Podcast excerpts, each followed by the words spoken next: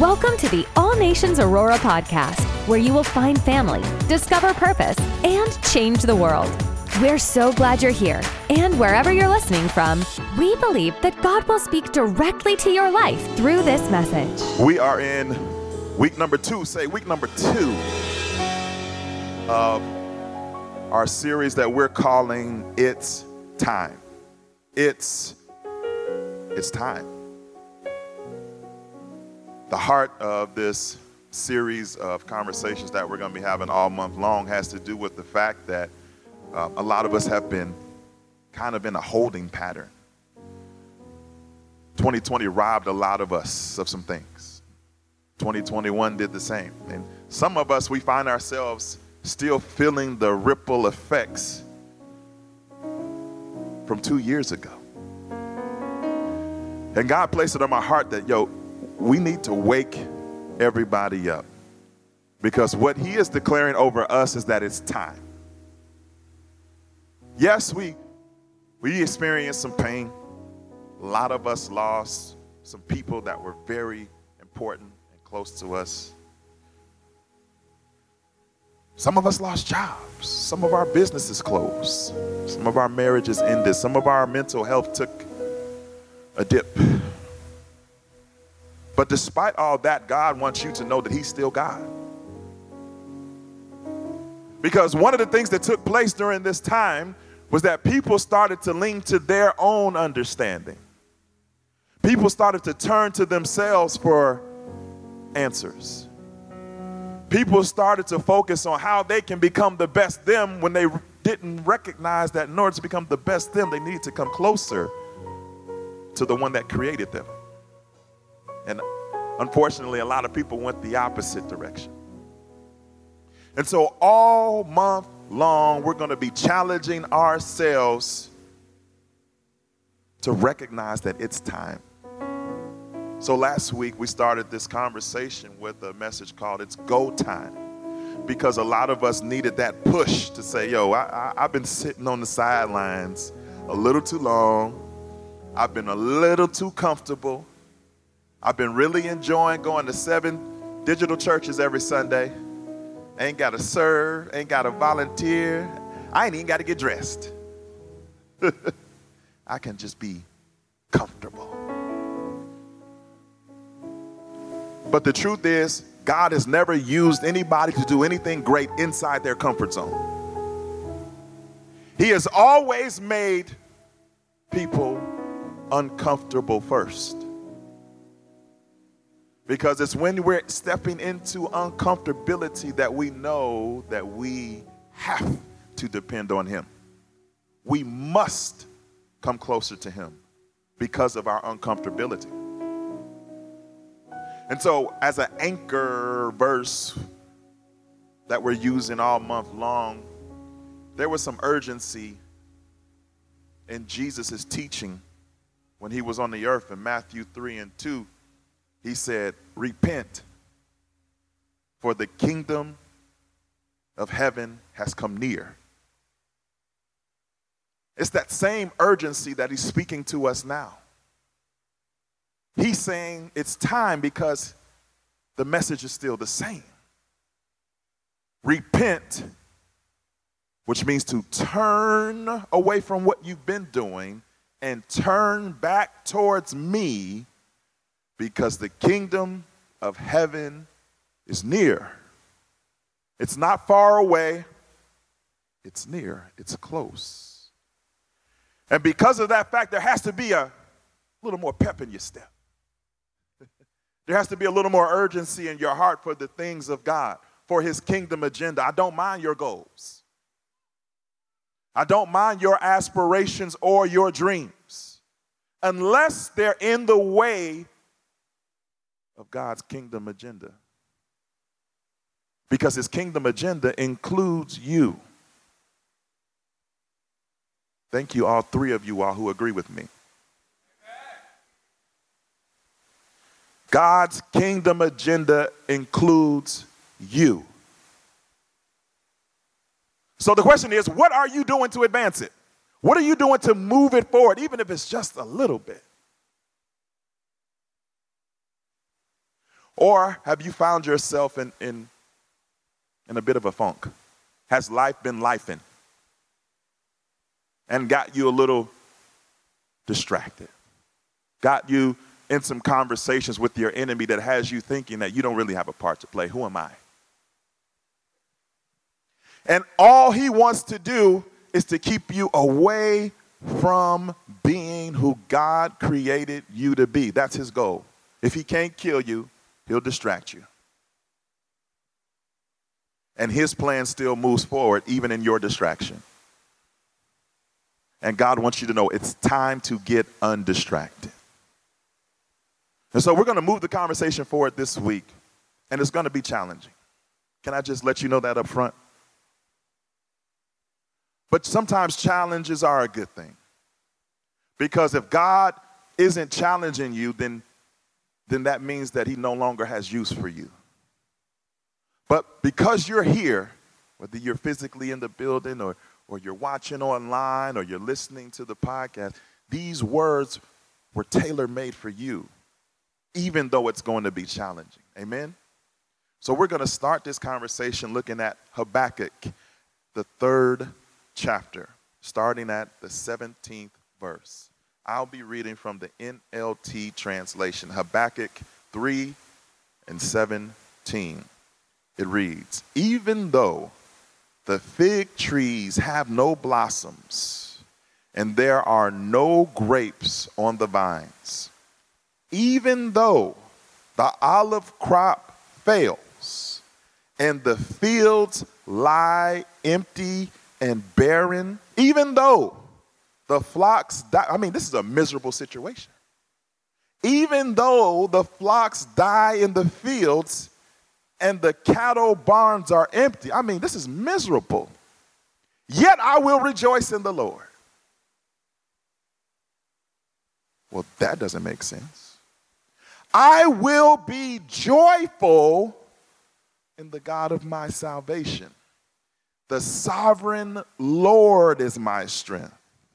He makes me as sure footed as a deer, able to tread upon the heights. Verse 18, one more time. Verse 18, one more time. Yet I will rejoice in the Lord. I will be joyful in the God of my salvation. I'm going to be talking today from the topic of it's time to choose joy.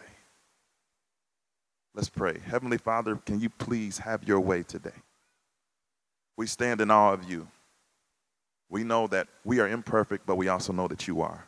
So, can your perfect will be done in us today? In Jesus' name. Amen. It's time to choose joy. I know that's difficult to swallow for some of you. Because life be lifing.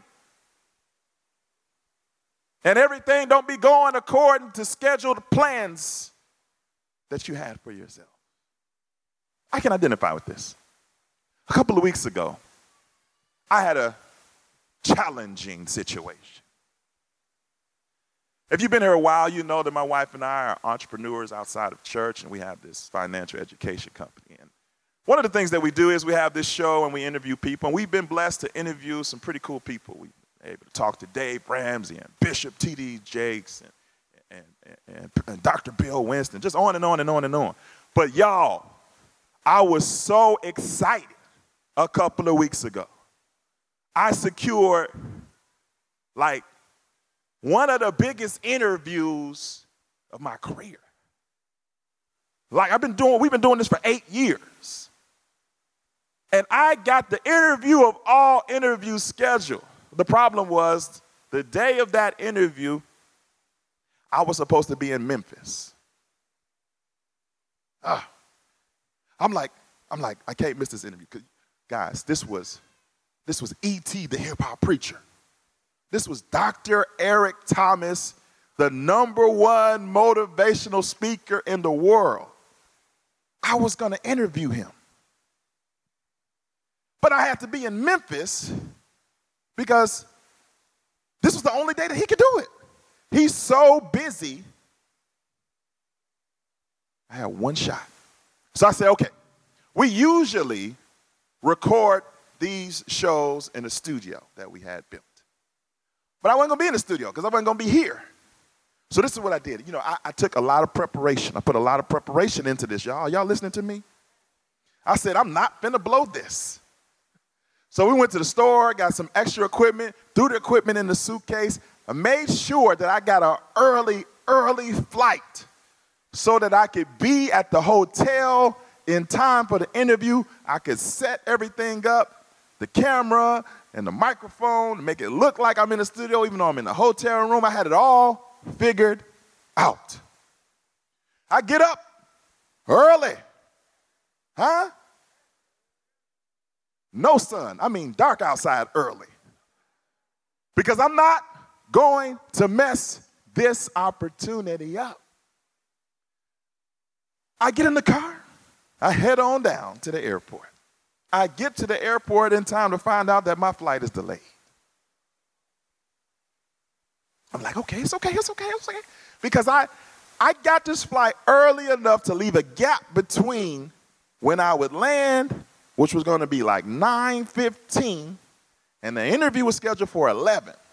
It was only a 20 minute ride from the airport to the hotel. Everything's all good. The math still works.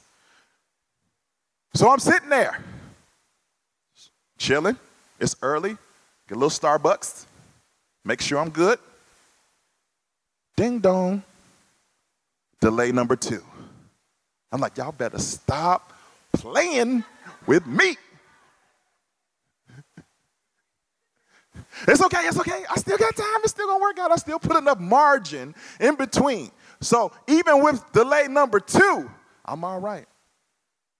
And then my phone goes off, sir. Delay number three. So now I'm nervous. Can I just be honest? I mean, I know I'm a preacher, but I was nervous. Like, Jesus, Jesus. I have an interview to do, the interview of all interviews. So even with delay number three, my, my margin is, is super tight now, but there's still hope. I'm still able to do it. It's just that everything else has got to go perfect. Did y'all think everything else went perfect? It didn't. There's more. So I get to Memphis. I land. Boom. Now, I didn't want to mess this up. Do y'all got that part of the story yet? So I said, I ain't waiting for no Uber because I don't know what the Uber schedule look like. So we bought a car. We got a rental car. I'm like, I'm gonna get off the plane, going over to the rental, get the keys, boom, boom, boom, boom, head on over to the hotel. I get to the rental place delayed. We can't have your car for 30 minutes, but y'all took my money though. What do you mean? You can't have my car for another 30 minutes. So now I'm I'm I'm I'm I'm get I'm I'm you know kind of on the edge. I'm still a pastor, but I was on edge. Kept a good attitude, but I was on edge. And so I finally get in the car. I say, okay, I gotta listen, we just gotta make this do what it do. So I start driving and I call the hotel. I say, hey, hotel person, I am on my way. I know it's super early, but can I check in early? Because I have an important meeting that I have to do. No, sir, you cannot. We don't have any rooms clean yet for you to check in. Matter of fact, we won't have any until 2 o'clock. I'm like, okay, thank you for your time. And I hang up. So, plan B. I came up, plan B, on the spot. Here we go. I called the local library. I said, hey, I got a big meeting. I'm from out of town. Can I use one of your study rooms? It's an important meeting. Sure. Come on over. We got one more left. All right. I bust a UE, GPS, library. Here we go. I get to the library. Sorry, sir, the last one was taken. It's first come, first serve. Okay. So then, so then they said, but hey, I have this preschool story time room. Would you like that? I said, oh, okay, I'll take what you got. All the chairs was this high. I'm 6'3.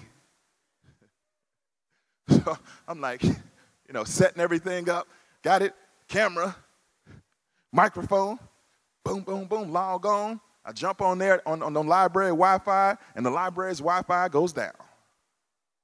I got two minutes, literally. So I said, okay, okay. I pull out my cell phone. I say, okay, I'm gonna use my cell, my cell phone's hotspot. Do do do do do. Boom boom boom. All right, logged in. The entire library goes black. The library loses power. I'm talking about the whole library goes black. And then I get a knock on the door. Excuse me, sir, we have to evacuate the building.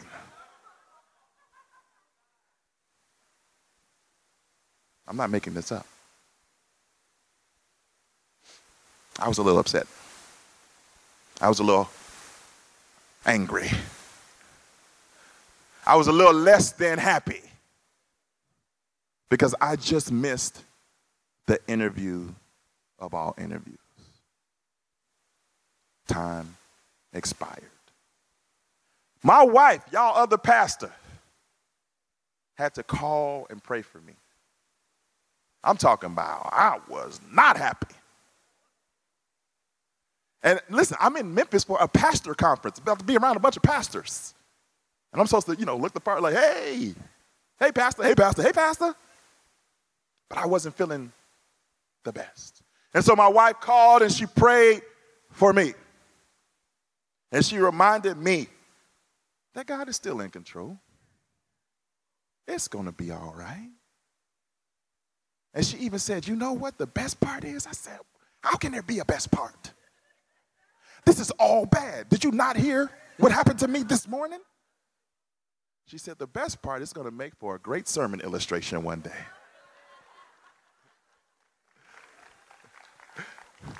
So seven days later, after some back and forth, I was able to get on with ET. And you know what he told me? He said, it's, it's better that we did it today. My energy wasn't even, I wasn't even having a good day that day. He was like, so the interview's gonna be better because we did it today. The point of the story is even though something feels tough now, God is still in control even though the situation, you might be right there in the midst of your disappointment, in the midst of your anger, in the midst of your concern. But the thing about joy is it's not circumstantial. Joy has nothing to do with what's going on. Nehemiah 8 and 10 says this Don't be dejected and sad for the joy of the Lord is your strength. You know what's crazy about this verse? He was talking to a group of people like you who were literally in tears. And I ain't talking about tears of joy. It was tears of conviction and sadness because Ezra, the, the, the, priest at that time, had just opened up the book of, uh, or excuse me, the law of Moses and read it to them, and they were thoroughly convicted by what, the, what they heard, and that the whole multitude was in tears. And this is his response. He says, Don't be dejected or sad. Why? Because the joy of the Lord is your strength. You find strength in the Lord's joy. Can I let you know something else? Joy comes from God. Your Bible in Galatians 5 lists what's known as the fruit of the Spirit. The first one they list is love. You know what the second one is? Joy. The fruit of the Spirit means that it should be the characteristic of every believer who possesses the Spirit of God. So you need to know that joy is not optional for the believer. Now, if you don't call yourself a believer or a follower of Jesus Christ, then you don't have to worry about this. But if you name the name that's above every name as your Lord and Master, living a joyless life is not an option. It's something that you must grab a hold of. Ironically, the Lord had me crafting a message on joy in the midst of a week where I wasn't really feeling the topic of joy. I'm talking about Monday all the way to last night. It was just, it was like the devil turned into DJ Khaled. He was like, another one.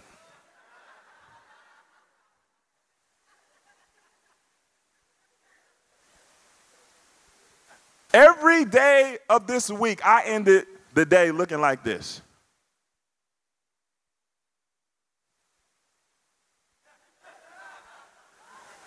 I'm not exaggerating. I'll just be like, looking up to heaven like, for real? And he keeps giving me these pieces of a message about joy, even though my week is not full of joy. So I thought. But here's what he instilled in me he said, Joy consists of internal stability despite our external circumstances. So joy has nothing to do with what's going on out there, and it has everything to do with what's going on in here. Joy and happiness are not the same thing, they're not synonymous. Because happy comes from things happening, it is circumstantial. But joy, which comes from the Spirit of the living God, is about where your confidence lies. Where is your confidence when things are externally not going your way? Where is your trust when things are externally not going your way? Where's your fear when externally things are not going your way. That determines your level of joy. Why do you need to get a hold of this? Because in order for God to do what He wants to do in you, you need to be whole. You need to operate in all the things that God has for you to operate in. He doesn't want you to be halfway healed. He doesn't want you to be kind of about his work. He doesn't want your energy low because you have so much external weight that you're trying to run a race it. He doesn't want you slowed down when life starts lifing because he told us that life is going to be lifing. He told us that tests and trials and tribulations were a part of this life that we were going to live. But he also said that you are supposed to cast off that weight and not attempt to run with it. So you have to get this message in your heart because God wants you to be whole. Matter of fact, in that interview that I did with Dr. Eric Thomas, one of the things that he said was that you are most powerful when you are the most you. That's where your power is. In your wholeness. Some of us get by on skills, some of us get by on intellect, some of us get by on charisma, but none of that makes you whole. You can cover up your flaws with some of that stuff to man. But when God looks at you, He's looking to see are you pursuing all that He has for you? He's not asking you to pursue perfection because you'll never achieve it. But are you pursuing wholeness? Because that can be yours. That's why He told you what the fruits of the Spirit are, what He told you the characteristics of a believer should be, so that you can pursue these things. If you're honest with yourself, some of us are void of joy. Some of us Our joy meter is on E. We have let the things of life drain us, take our focus off where it needs to be for joy to come. Because joy can come no matter what's going on in your life. So then the question becomes how does joy come? Well, number one, joy comes by knowing God has a plan for my life. When I was upset about my little situation, my wife had to remind me that God is still in control. I know this feels out of control. It feels like you lost control, but God is still in control. You, if you've done everything that you could do in a particular situation, then you've done your part. So even when things feel out of control, you have to remind yourself about who never lost control. You may have lost control, but God has never relinquished control. It's difficult when you're in the midst of things going awry to remind yourself, now I still serve an undefeated God. But God is telling you that you must. You must never lose sight of who He is. We have to stop putting so much attention on who they are that we forget, we lose sight of who He is. God is, as we just got through singing about, all powerful. Psalm 16 says, Lord, you alone are my inheritance, my cup of blessing. Your, excuse me, you guard all that is mine. The land you have given me is pleasant land. What a wonderful inheritance. I will bless the Lord who guides me. Even at night, my heart instructs me.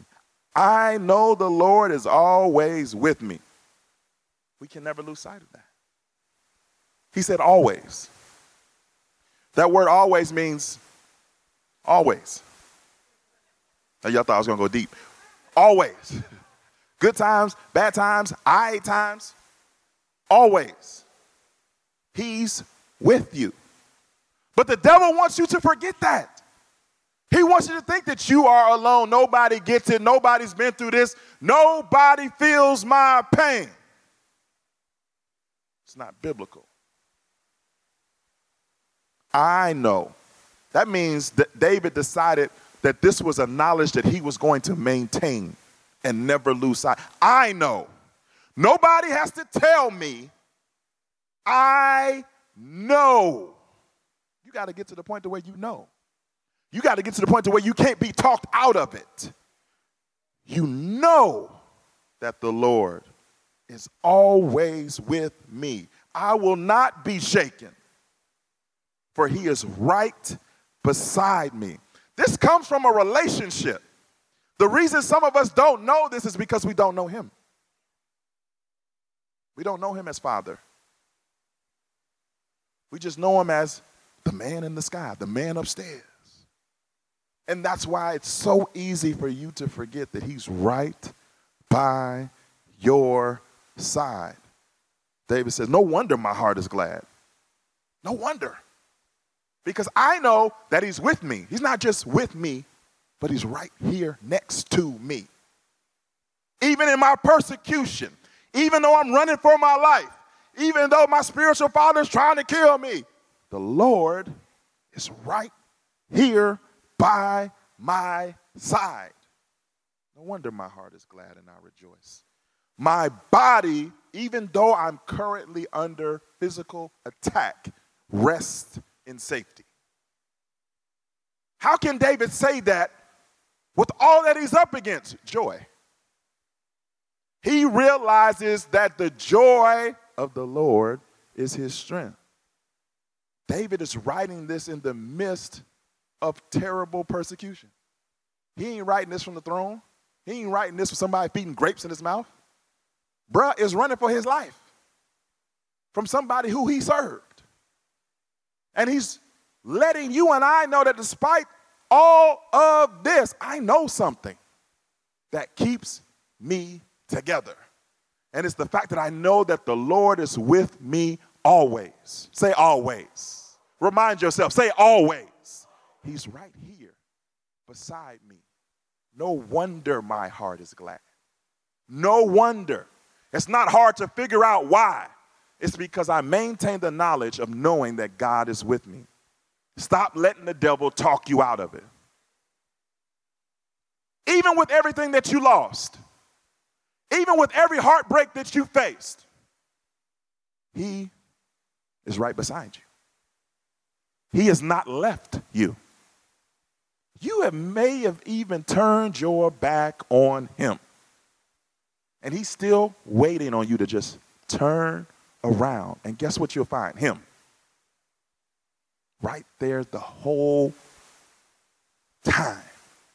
For you will not leave my soul among the dead or allow your Holy One to rot in the grave. You will show me the way of life, granting me the joy of your presence and the pleasures of living forevermore. You have to realize that your joy is based on your relationship with God. Your joy is not based on your relationship with Him, her, or them. Stop letting your joy evaporate because of them, her, and him. Your joy is connected to your Father. Stay focused on Him. It's easier said than done, but it can be done. David is a great example of it being done. Pastor Sam Storm says this joy is not necessarily the absence of suffering, it's the presence of God. Joy is the presence of God. The Bible does not tell you there will not be suffering, neither does your pastor. But what we are trying to get you to understand is even in that tough situation, you can insert God and find joy. Joy comes number two when I become certain that God will work it out. Certain, meaning that I know this for a fact. I don't know how he's going to do it. I don't know when he's going to do it, but I know he's going to do it. I know that this will turn around. Why? Because the Bible says over and over and over and over again, example after example of God doing just that because God is faithful. God is faithful, meaning that He is going to do every single thing that He said that He was going to do. So when He tells you that everything that He started in you, He will complete, you can take that to the bank. Even if it doesn't feel like it right now, even if it doesn't look like it's going to happen, even if you think my time has passed, even if you think I missed my moment, the Bible wants you to know that that's not the case. You can find joy when you find, when you place your confidence in the fact that you know without a shadow of a doubt in your mind that God will work this out. You need to know that. You need to not lose sight of that. Some of you all are praying for people and you about ready to give up. Because you've been praying so long and you haven't been seeing anything. You've been praying for spouses, kids, loved ones, cousins, aunties, mamas, daddies, co-workers, crazy co-workers. And you not seeing no change. But you got to know that God will, will work it out. And when you move your heart to the place of knowing that He will work it out, even before the resolution comes, you can walk in joy while you wait because your confidence isn't in yourself. That's your problem. Your confidence isn't, you think your prayers aren't working. You think you're doing something wrong. You think you're not doing enough. You're focused on the wrong person. Put your confidence in Him. Take it off of you. Trust that He will do what He said He will do. 1 Peter 8, 1 and 8 says, You love him even though you have never seen him. Though you do not see him now, you trust him and you rejoice with a glorious, inexpressible joy. This is Peter trying to encourage us that even though we don't see him, we can trust him. And even though we don't see our answer, we can trust that he has the answer. We can trust that he is the answer. And when we put our trust in him, we experience inexpressible joy. How can it be inexpressible? Let me ask you something. If you just got the raise and you put it on Facebook and you said, Look at what the Lord has done, that would make sense, wouldn't it? I mean, people would get why you're happy. That's not a inexpressible joy, is it? That makes complete sense. You're happy because you got the answer to your prayer. But what happens when we pray for something, there's no manifestation, and we still tell people that I have joy even in my pain? I have joy even in my sorrow. I have joy even in my grief. I have joy without the answer manifested yet. That's inexpressible. That makes no sense to people. And that's what Peter is encouraging us to do. He's saying, even though you don't see it, even though the answer hasn't come, even though promotion isn't yet there, business didn't take off, you ain't found your Boaz, whatever it is. But if you can walk, post, promote, text some joy, some encouragement, people start to wonder where did that come from? Why, why are you so overjoyed? And not only do they start to ask that, they start to ask, how can I get that too? You start to be an example that people want to follow. Because it's easy to follow somebody where it appears that everything's going right. Everybody want to sign up for that. Whatever's on the head is on the house. But can you sign up for somebody who's walking with joy in the midst of sorrow? See, that's a different type of grace. That's a different type of intimacy. That's a deeper relationship with God when the pain is real, but your relationship with God is realer. And because your relationship with God is realer, the real pain doesn't hurt as much. It's present, it's real, it's there. But you put your focus and your gaze on what's realer than that real pain. And you know what happens? Inexpressible joy. The type of joy that makes no sense. You're like, dang, why do I, why am I okay? It's so crazy. You start wondering, like, how did, man, I feel all right. I don't know about you, but I want inexpressible joy to be in my life. That I can rejoice and I can praise and I can sing and I can lift my hands despite what's going on around me. Because that's just happiness. What I want is joy. What you should want is joy. That no matter what is going on, no matter what's circling around me, my focus is on the one who created me. And because I know the one who created me will work it out, what's circling around me doesn't negatively affect me. It's there, I see it. I don't like it. But my focus is on him. And as I continue to focus on him, I, I, find, I find instruction. Mm-hmm.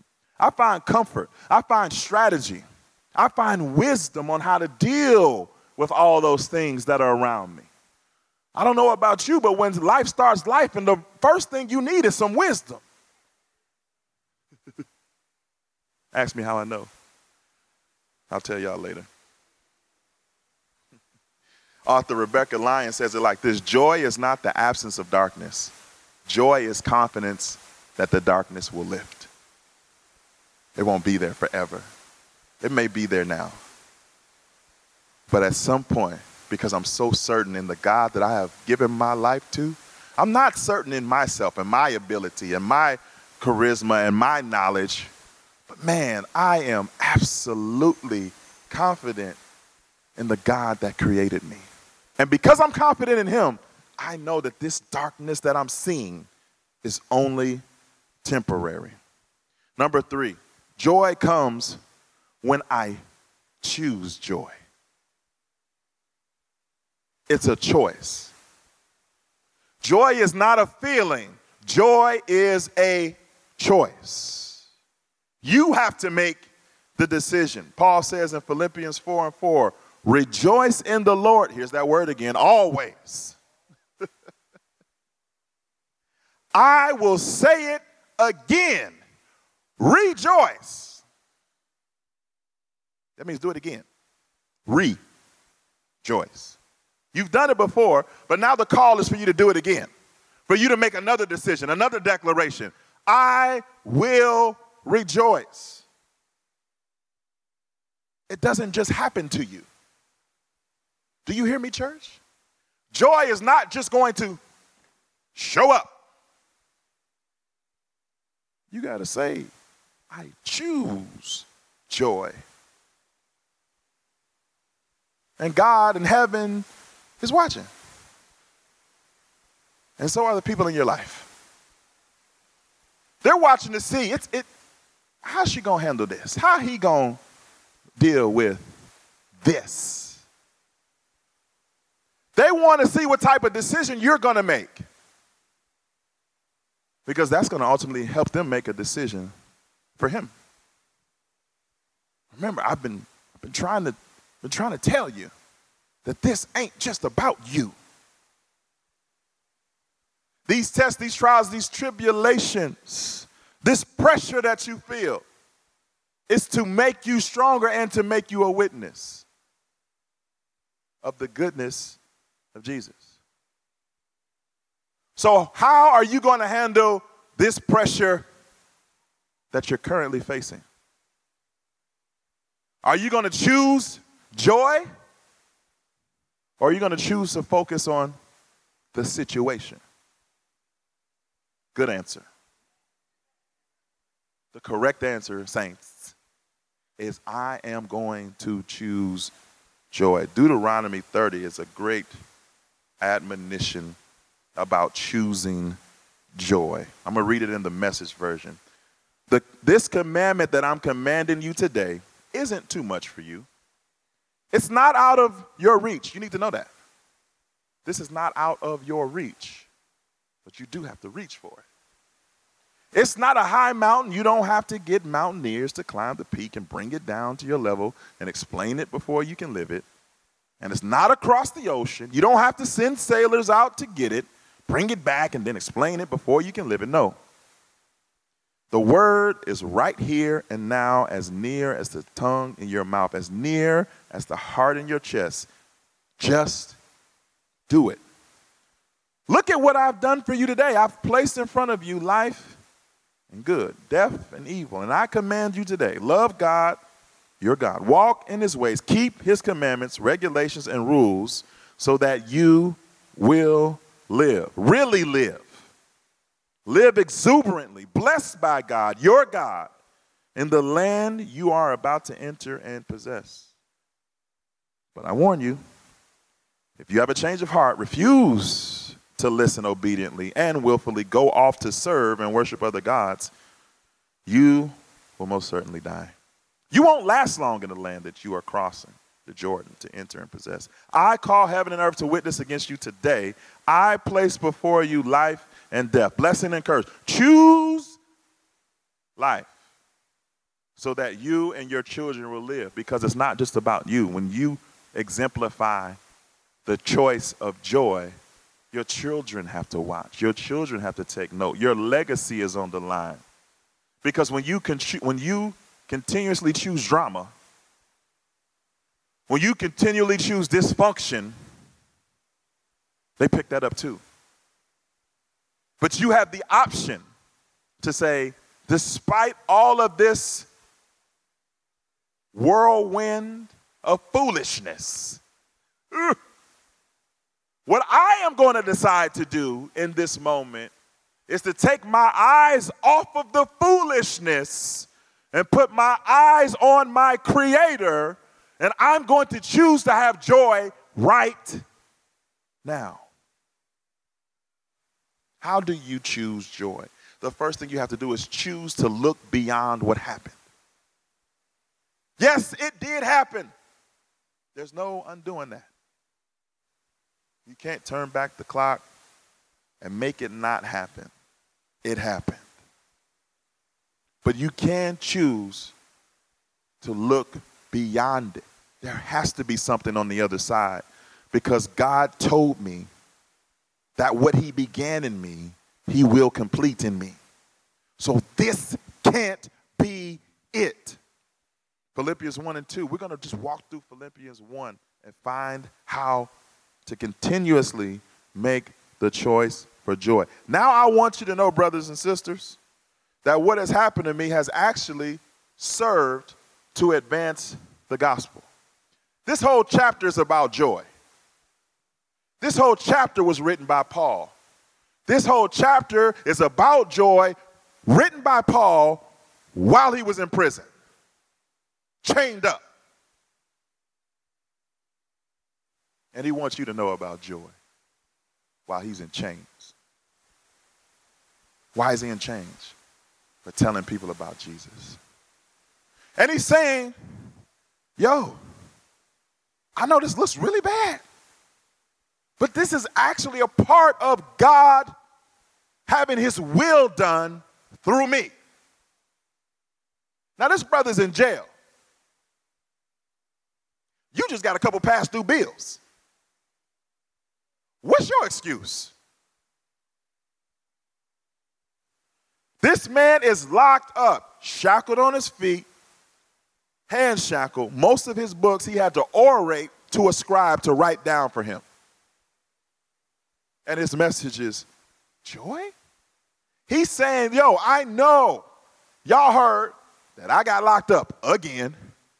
I know y'all heard I got beaten again. But what you need to know is that that isn't the totality of the story. That stuff did happen. It is true. But if you look beyond what happened, you'll see that God's kingdom is being advanced. Your pain could be somebody else's progress. Because that pain you experience, you learned a lesson from. And now you have the ability to warn and help somebody else progress faster as a result of you enduring the pain of what happened. But you're only able to do that if you look past what happened to find out that there's more. The second thing, how do I continuously choose joy is I have to choose to find new opportunities. This is still Paul talking about the same situation. As a result, verse 13, it has become clear throughout the whole palace guard and to everyone else that I am in chains for Christ. And because of my chains, most of the brothers and sisters have become confident in the Lord and dare all the more to proclaim the gospel without fear. So, him being locked up, him choosing joy in the midst of an adverse situation, caused people all around him to go deeper in their faith. Is anybody going deeper in their faith as a result of seeing you live your life? Has anybody looked at the way that you moved through tough times and found inspiration? Or do they just see you cursing people out like they do? You're not going to encourage nobody to come to the cross when you're acting just like they do. You have to look beyond your situation and you have to try to find in the midst of this mess what is the Lord trying to do? Because he's trying to do something.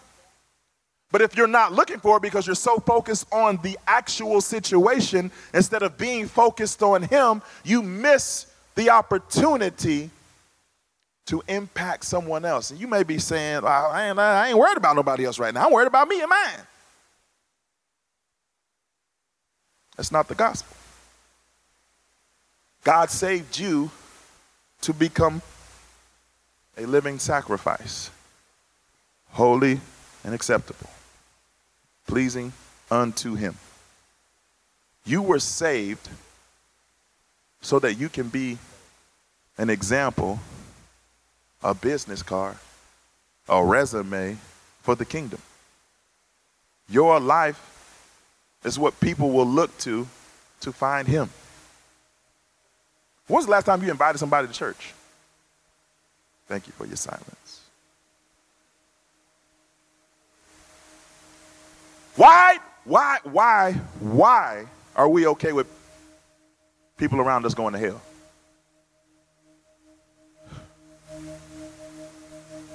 You don't have no concern? No, wait, everybody you know is saved? I doubt it. And if it is, you need to go get some unsaved friends. Because you're a living witness. God wants you to show them your clean hands. Because they remember when your hands were dirty. He wants you to look for the new opportunities, not just look at the pain. And when you look for those opportunities and you find those people that you can help, you know what happens? Joy. Joy in the midst of trouble. The last one. It comes when I choose to focus on what really matters. He wants you to look higher, raise your perspective, elevate your focus. You're so busy looking down at the trouble that you're missing him, the waymaker. Yeah, you're praying, Lord, help, but you're not looking to him for the help. You're still looking at the trouble. You're still looking at the pain. You're still focused on the situation. The whole time, he's like, I got something for you. This is still Paul, verse 15. It is true that some preach Christ out of envy and rivalry, but others out of goodwill. The latter do so out of love, knowing that I am put here for the defense of the gospel. The former preach Christ out of selfish ambition, not sincerely, supposing that they can stir up trouble for me while I'm in chains. And he says, despite all that, but what does it matter? Yeah, they out here trying to throw salt on my name. They out here trying to say that I'm not who I say that they try to take my spot. But what does it matter? The important thing is that in every way, whether from false motives or true, Christ is preached.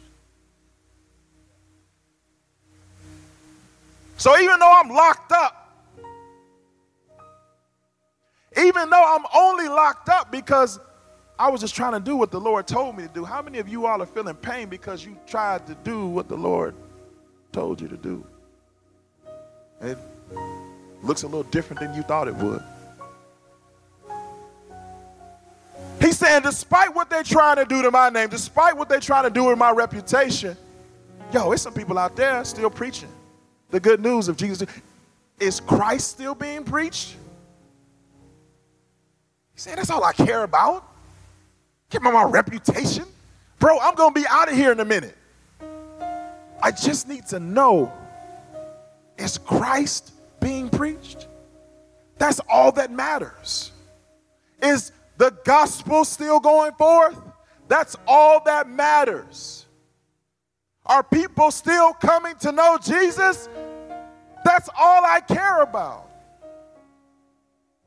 And because it's all that I care about, and because I know that despite me being locked up, despite my situation not being perfect, in my imperfect situation, I still see Christ being preached. I still see people coming to know Jesus. And you know what? Because of that, I rejoice.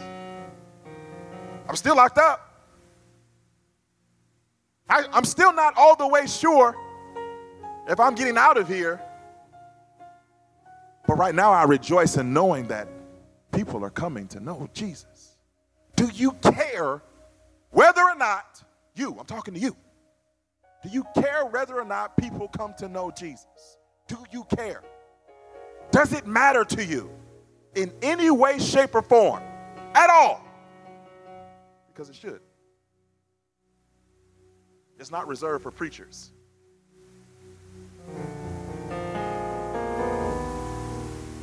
He told all of us to go into the world and make disciples. Do you care? Do you care? Does the kingdom of God matter to you? Or is it just about your kingdom? Is it just about your goal list? Is it just about your career aspirations? Is all this about you? Because when you make it about you, you leave yourself susceptible for sorrow and pain. Because you're only focused on you. And what Paul is trying to get us to see is that joy requires a gaze on the thing that really matters. And what really matters is God's kingdom going forward. You have a part to play in that. I'm going to keep telling you that until you believe it. God has a requirement for you. He didn't jump up off his throne, come down here and die and get up just so you can have a good business.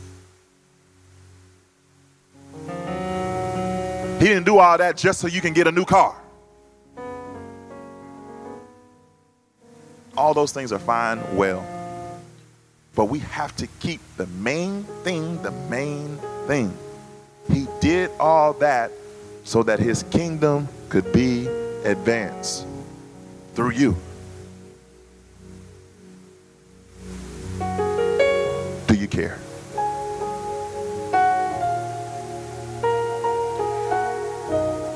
You have to make a decision. One way or the other. An indecision is also a decision. You have to decide that despite everything, today, I choose joy. I still have some pain. I still have some questions.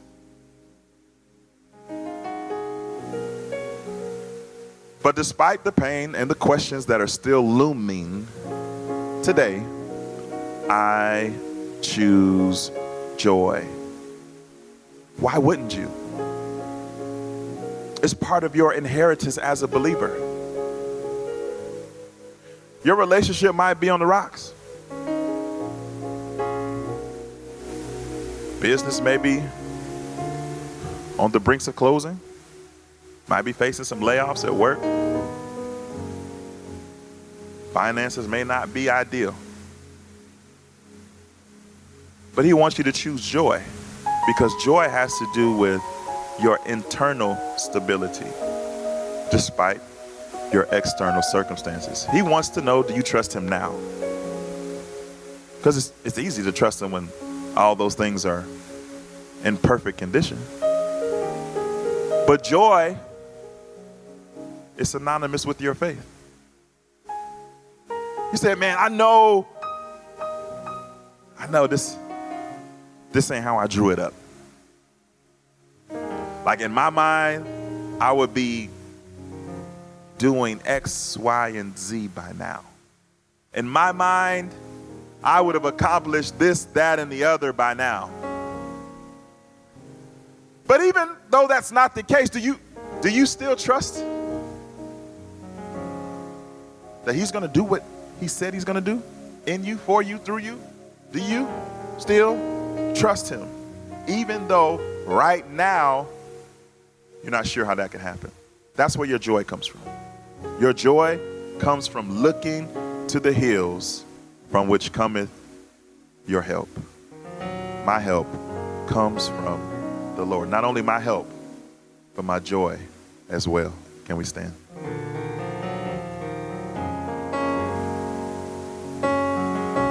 Joy is not a feeling, it's an experience. And you get to decide if you're going to experience joy. So, my encouragement to you today is to choose joy. Why? Because it's time. God has so much more for you to do, but you're stuck. You're stuck in your pain, you're stuck in your circumstances. And God is encouraging you to make a decision to choose joy.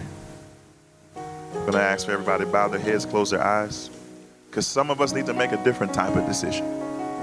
Some of you are here and you know that the decision you need to make is to come into a relationship with your Lord and Savior.